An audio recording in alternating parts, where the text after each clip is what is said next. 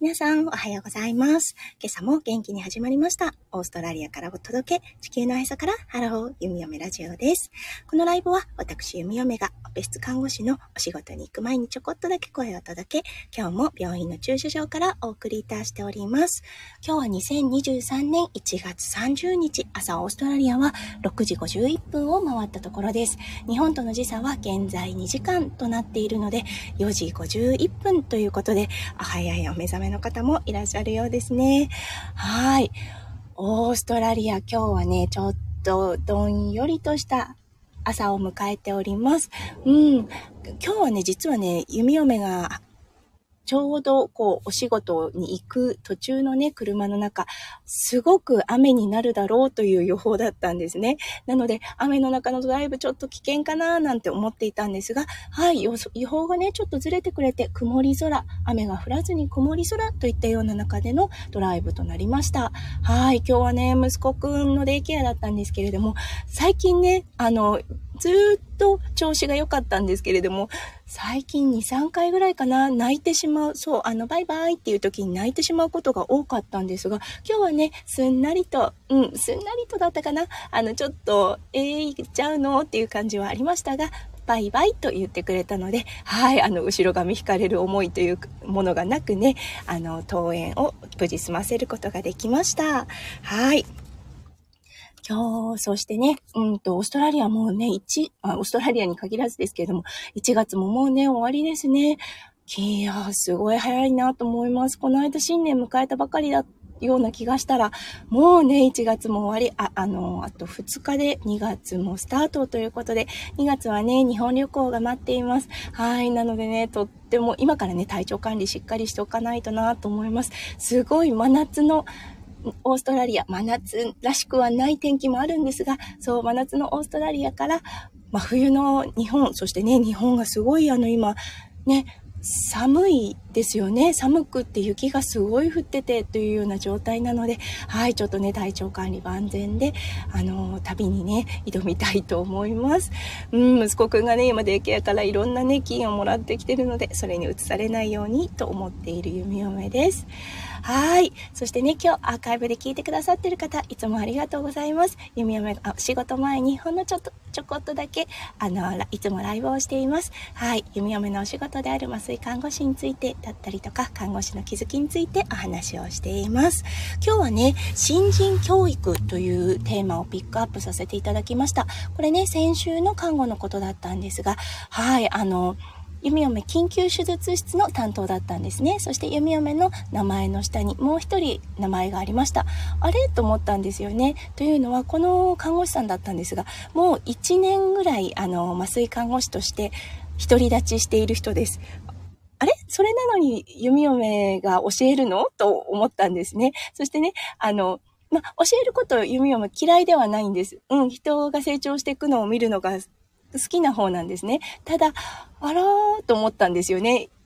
あのー、もうね、一年独り立ちしている人に、一体何を教えたらいいんだろうっていうことだったんですね。そしてちょっとね、ボスの方に、この意図は何なんだろうということを聞いたところ、はい、あの、うんとね、緊急手術室に初めて入るということだったんですね。そう、緊急手術室、あの、イメージで言うともうね、あの、先生たちがなだれ込んできている、あの、もう患者さんの生死を分けるようなっていうようなイメージがあるかもしれませんが、弓嫁が、まあ、そういう患者さんもいらっしゃいます、中にはね。だけど、弓嫁が働いている病院は、大学病院ではありますが、大病院ではないんですね。そう、あの、本当に生死を分ける、そう、テレビで見るようなシチュエーションの方は、もうあの、シドニー内の大きな大きな病院の方に飛行機で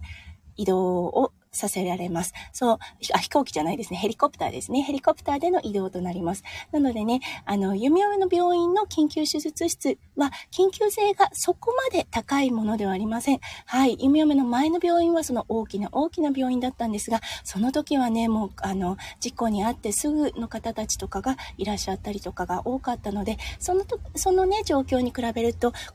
この、うん、病院の緊急手術室の緊急性っていうものはね、そこまで高くないかなと思います。はい。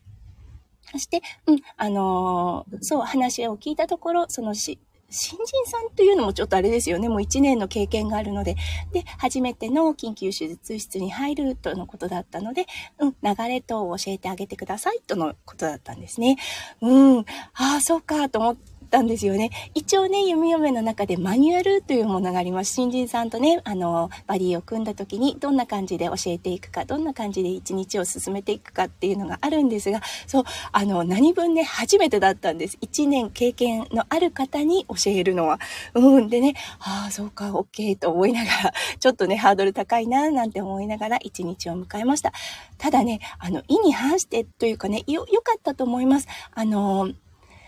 初めての日の一番最初のケースが2ヶ月の赤ちゃんのね、あの、担当だったんです。そう、弓嫁のあの病院だったんですが、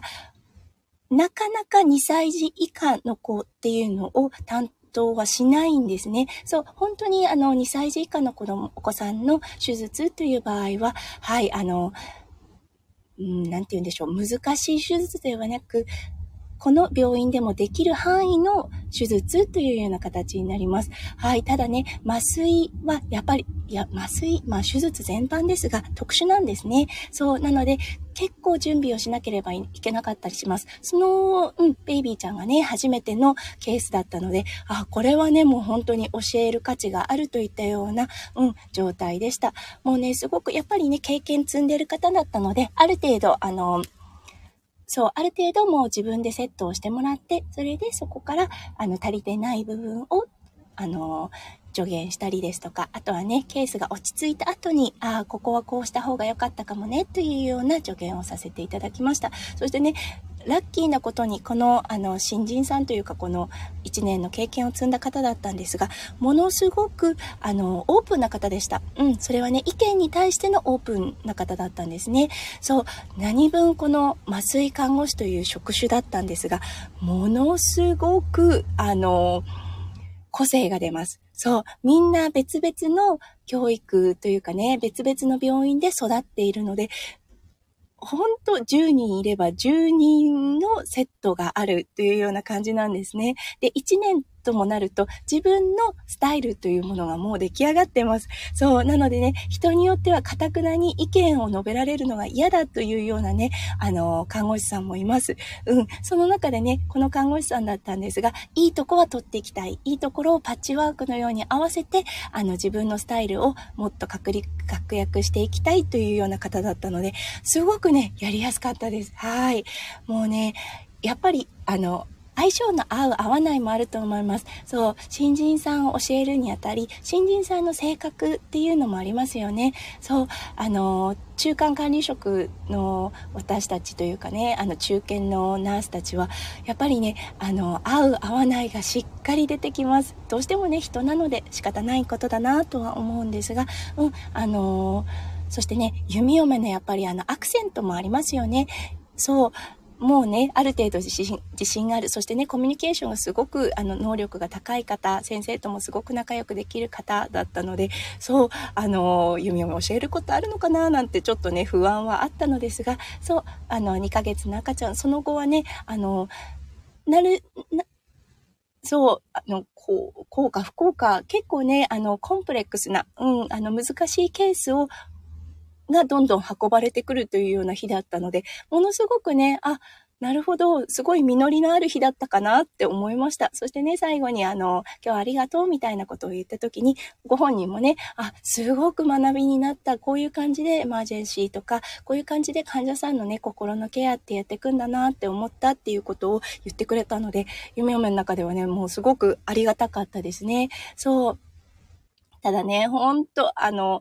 難しいですよね。そう、看護師だったんですが、いつもはね、大体、あの、看護学生の方を教える感じになります。ただね、看護学生の方も10人十色です。うん、本当にね、あの、紙1枚、そう、免許1枚をもらうために看護師になりたいですっていうような方たちもいます。そういう方たちはね、やっぱりもう熱意というものがゼロなんですね。それとか、あとは、看護師にはなりたいです。でも、オペ室には全く興味がないですっていう方もいらっしゃいます。はい。そういう方をね、例えば2週間持つというような形になると、うーん、あの、どうやったらこの子の興味をね、沸かせてあげるのかな、どうやったら、あの、あ、面白いのかもこのフィールドって思ってもらえるかななんていうふうに毎日ね試行錯誤しながら、うん、あの患者さんじゃ患者さんじゃないですね。新人さん学生さんを受け持ったことを覚えています、うん、日本もそうですよね。そうやっぱりね人を育てるということは本当に難しいと思います。そう個性と個性とのやっぱりねぶつかり合いというような形になります。そしてねどちらかというとやっぱりオーストラリアでの新人教育っていうのは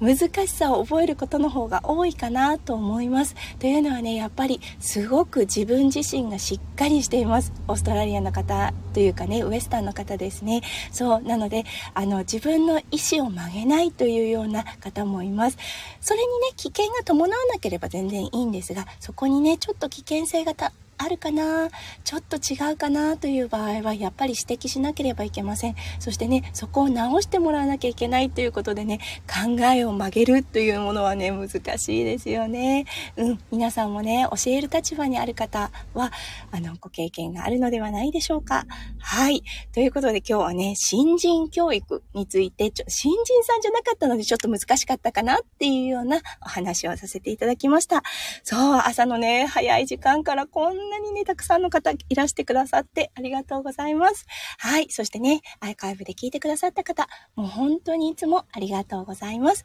ゆみよめの番組では、はい、あの、うん、多岐にわたっていろんなトピックについて話しています。育児のことであったり、看護のことであったり、オーストラリアのことであったりとか、あとはね、パートナーシップについてもお話ししています。もしよかったらまたね、アーカイブ、アーカイブじゃないですね。あの、収録配信の方も遊びに来てください。はい、それでは皆さんのね、一週間がもうキラキラがいっぱいいっぱい詰まった素敵な素敵なものでありますよう、読み読め心からお祈りいたしております。それでは皆さんの一週間が素晴らしいものとなりますよう、行ってきます。そして、いってらっしゃい。じゃあね。バイバーイ。あ、ありがとうございます。あ、若さん、いつもありがとうございます。いや、こちらこそいつもね、配信聞いてくださってありがとうございます。うん。若さんの一週間がね、もう本当に素敵なものが、キラキラが本当いっぱいいっぱい詰まったものになりますように。はい。それでは素敵な一週間を。うん。じゃあね。バイバーイ。